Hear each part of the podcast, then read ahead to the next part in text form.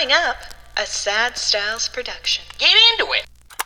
He's the one that will help you bet. Then for the game you'll be all set.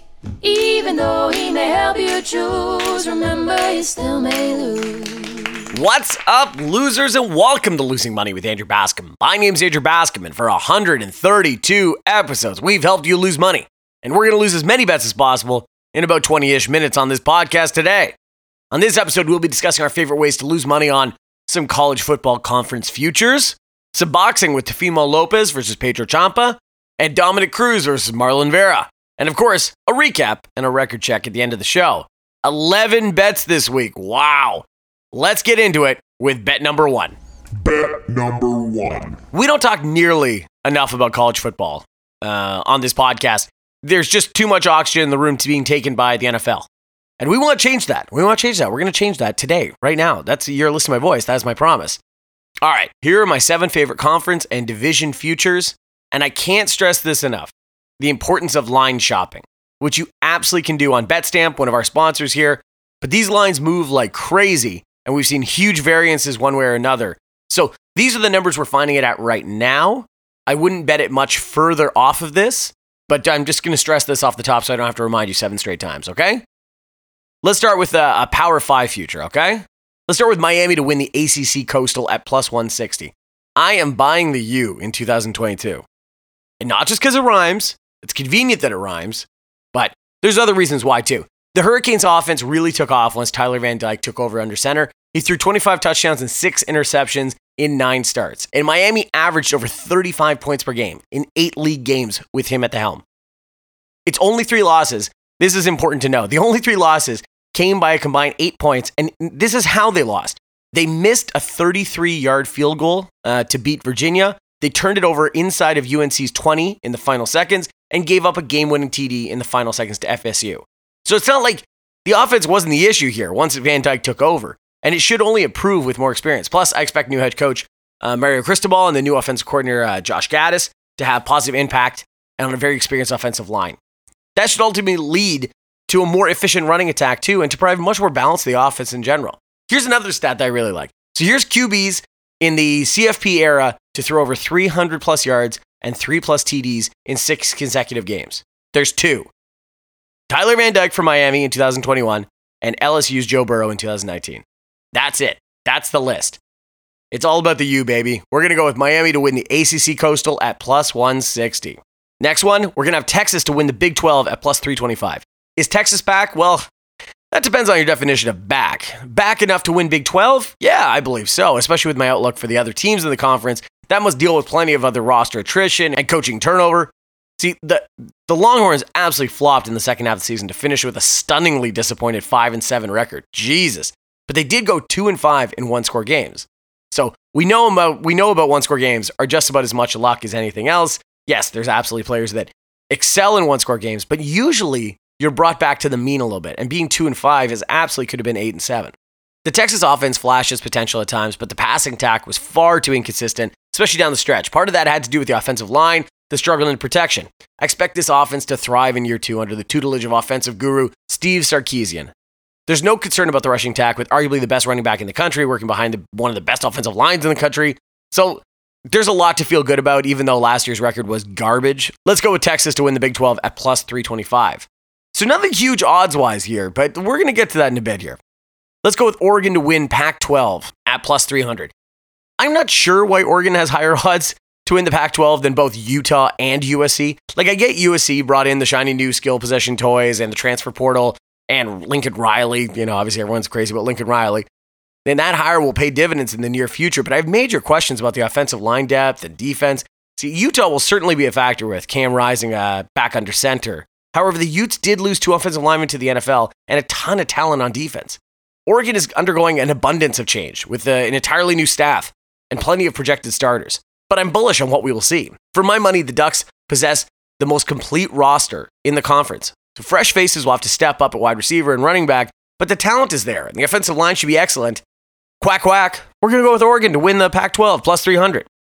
All right, let's get to finally some longer odds. Let's go with Tennessee to win the S E C East at plus fourteen hundred. So you can call me crazy, but I think the Vols have actual value to win this division.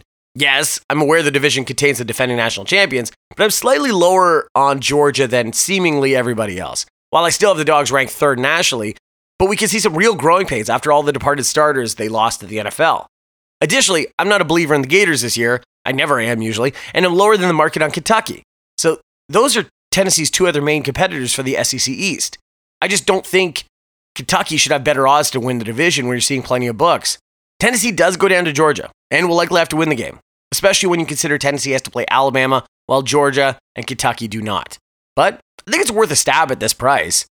Let's Rocky Top. Let's Tennessee to win the S E C East at plus fourteen hundred. Okay, let's move over to some group of five futures, smaller smaller ones, and let's talk with another large, large bet. Let's talk about Ohio to win the M A C at plus twenty-five hundred. Last month, I found a rogue twenty-five to one on Ohio to win the M A C that I had to, like, honestly, had to hit. That number has since disappeared, but you can still find around eighteen to one. So let's, you know, I'm going to keep saying twenty-five hundred, but, you know, it's eighteen hundred. That's okay. The Bobcats finished three and nine in a disastrous season that was likely doomed before it started when their head coach, Frank Solich, retired unexpectedly in July. That certainly had to be a little chaotic so close to the start of the season. The East is wide open in the M A C with Kent State, Miami, Ohio, and Ohio. I actually wouldn't be shocked to see any of these teams in the East make it to the conference championship game, where anything can happen as we've seen in recent years. But keep in mind, Ohio entered last season with the odds of five to one to win the M A C before everything went wrong. The Bobcats also went two and four in one-possession games, you know how we feel about that, and finished one hundred tenth in turnover margin. The on-field product should improve, especially on defense that returns nine starters. Let's bleed green, everybody. Ohio to win the M A C at plus twenty-five hundred, but really eighteen hundred. Air Force to win the Mountain Division at plus two hundred. It's really just a three-team race in the Mountain Division between Boise State at plus one ten, Air Force at plus two hundred, and Ohio State at plus four hundred. I actually think the Aggies will take a major step back after last year's magical season, which ended in an improbable conference championship. They qualify for a major negative regression candidate and must replace a bevy of key contributors, especially at receiver and on defense. And therefore, I really think it comes down to Air Force and Boise State program that seems to be trending in the wrong direction in recent seasons. With that assumption, I just can't pass up this price on a Falcons team. I'm super high on this year. How about this? Six schools projected to be favored in every regular season game this year. Air Force, Alabama, Georgia, Ohio State, Oklahoma, and Utah. By the way, the Crimson Tide and Buckeyes projected to be double-digit favorites in all twelve games. Oof. So Air Force is already getting like a step ahead. There's a new chop block rule that will have a negative impact on the triple option offense that they use, but I see too much value to pass up the Falcons, especially in a coin flip game at, the, at home against Boise State, may decide like literally the whole Mountain Division. Let's go with Air Force, hoo-ah, to win the M W C Mountain at plus two hundred. Okay, last one.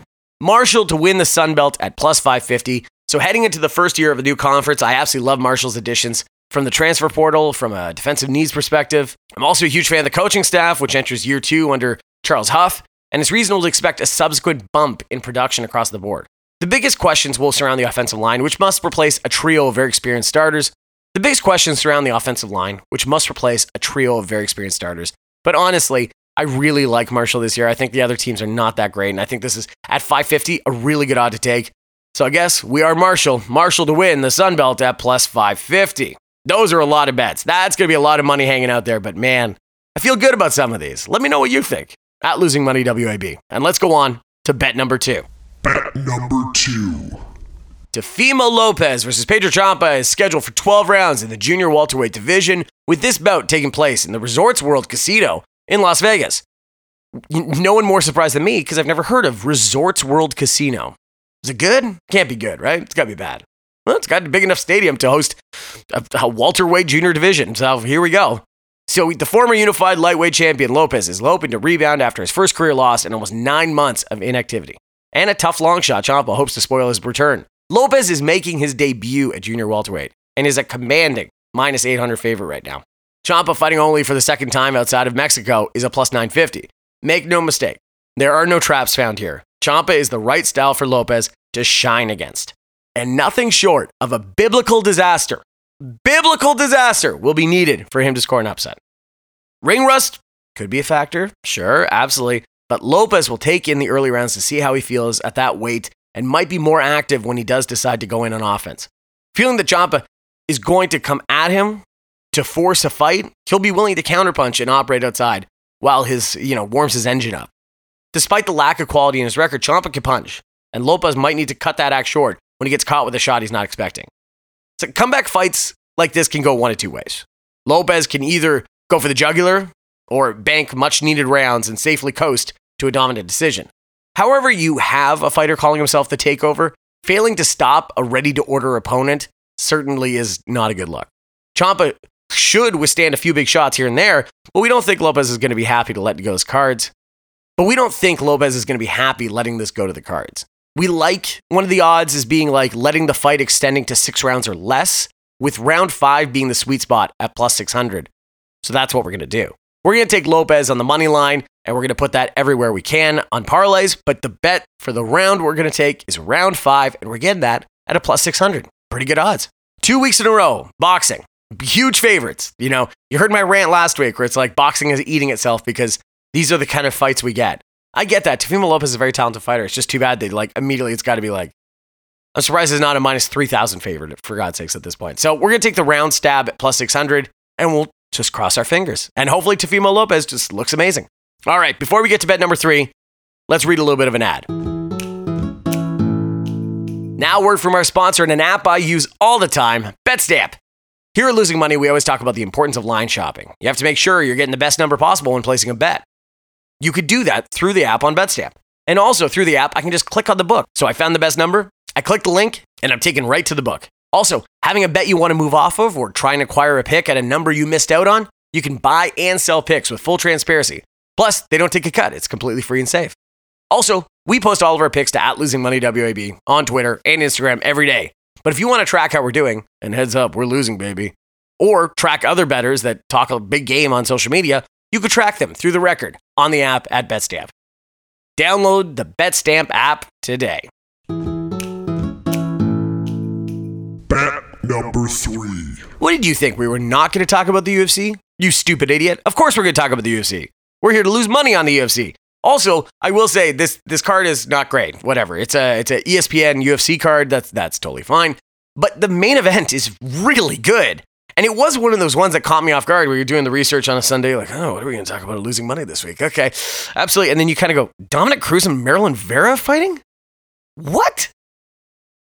I, I just, this is a really good fight. And I'm just really excited to watch it. You can ignore pretty much the whole other card, and we will because we're not going to be betting on it. But this fight we have to be betting on because it's really good. So let's let's let's get into what is going on with this fight. Vera's typically not as distinguished a favorite, right? He's flip-flopped between chalk and underdog over his last several fights, but at minus two thirty, Marlon Vera sports his most heavily chalked odds since he fought Hernandez at minus five hundred there at U F C two thirty-nine, which he won by second-round submission. Cruz, on the other hand, is no stranger to the lack of respect from sportsbooks. In all three fights since his return to M M A in two thousand twenty, Dom has been listed as either close to even or as the underdog.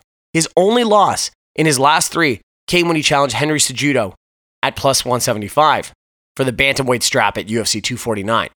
Because Cruz is so technical, he often doesn't end up in these like wild exchanges that result in knockouts, and sixteen of Cruz's twenty-four wins have come via decision, while Vera has twelve of his nineteen wins by finish. So we expect this fight to go into at least rounds three and four, maybe taking the over two and a half rounds in the process.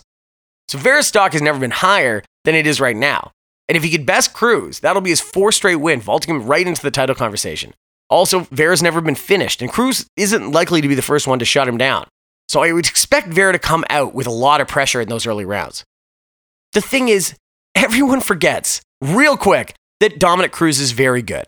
I think they hear him on, on commentary and they go, oh, that guy's fucking annoying. Which, by the way, he is. He's a really annoying guy. And I just don't, I don't, another person, just like we were talking about Juliana Pena, I don't think I'd like this guy very much if we talked.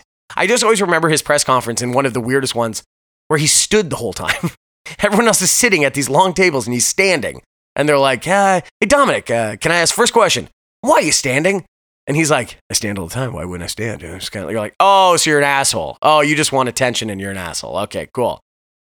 But because of that, I think people forget that he's one of the best ever to be doing it in this division.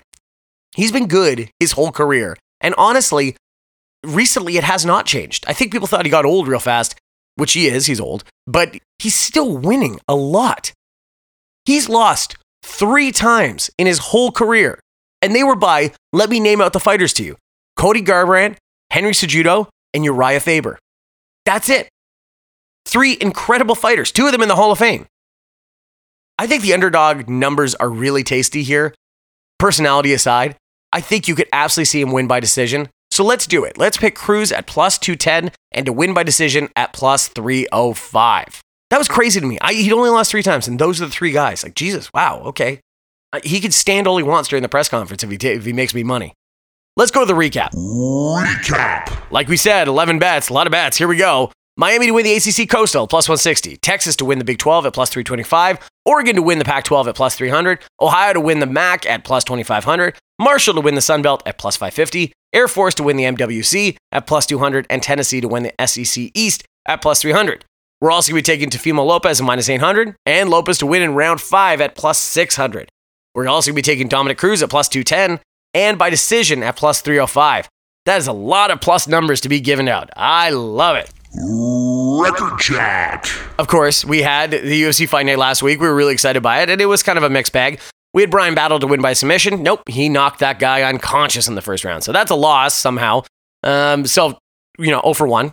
We had Vicente Luque, and I talked up a whole storm about how much I love Vicente Luque. He's one of our favorites, blah, blah, blah, blah. Well, he got taken two by Jeff Neal. Like, I just taken two and knocked unconscious. So good for Neal. Uh, bad for Vicente Luque, bad for our bets because we had him by K O, T K O at plus three fifty, so that's bad. But we were saved by the main event, who we were very confident about, uh, Jamal Hill winning. He was a minus two seventy-five favorite, so we had the win, and he did win because he, he it's like at one point in round four, he looked up and went, oh, is it round four, really? Okay, time to finish this fight, and knocked Santos unconscious. So we had the over two and a half rounds at plus one thirty, and so that worked as well for us. Uh... The only other boxing that we had last week, the only other bet was boxing, excuse me, and we had Virgil Ortiz Junior at a minus fourteen hundred. And guess what? He won. That's not shocking. I think we made seventy cents on a ten dollar bet, uh, but a win's a win. It's a humble work, but a win's a win. And we also had the round seven finish at plus eight hundred. You wouldn't believe which round he finished him in. Round eight. Damn it. A casual three and three for the uh, for the episode, but we did actually lose money and ending up losing money. Because we had two big favorites and all the underdogs lost. Uh, that's the way it works for that. Now let's go over to at Losing Money W A B. That's our free daily picks on Twitter and Instagram. We went four and five, which is a minus zero point five units. So pretty much a wash. But we're still waiting on our golf picks from this week's Saint Jude's Invitational. So we will see. Uh, the book's not closed on this yet. That being said, I cannot wait to lose money this week on the football conference futures, boxing, and the U F C. Subscribe to Losing Money with Andrew Bascom wherever you enjoy podcasts, and please give a subscribe and a like to at Losing Money W A B on either Twitter or Instagram, wherever you decide to waste your time. Also, download the BetStamp app today and tell them Losing Money with Andrew Bascom sent you so you can help support the podcast. We'll be back on Monday next week to lose money on the N F L win totals for the A F C and N F C South with the Panzerati Prince. Have fun losing money. We'll see you later, losers. He's the one that will help you bet. Then for the game you'll be all set. Even though he may help you choose, remember you still may lose. Furnished by Sad Styles Productions. Get into it!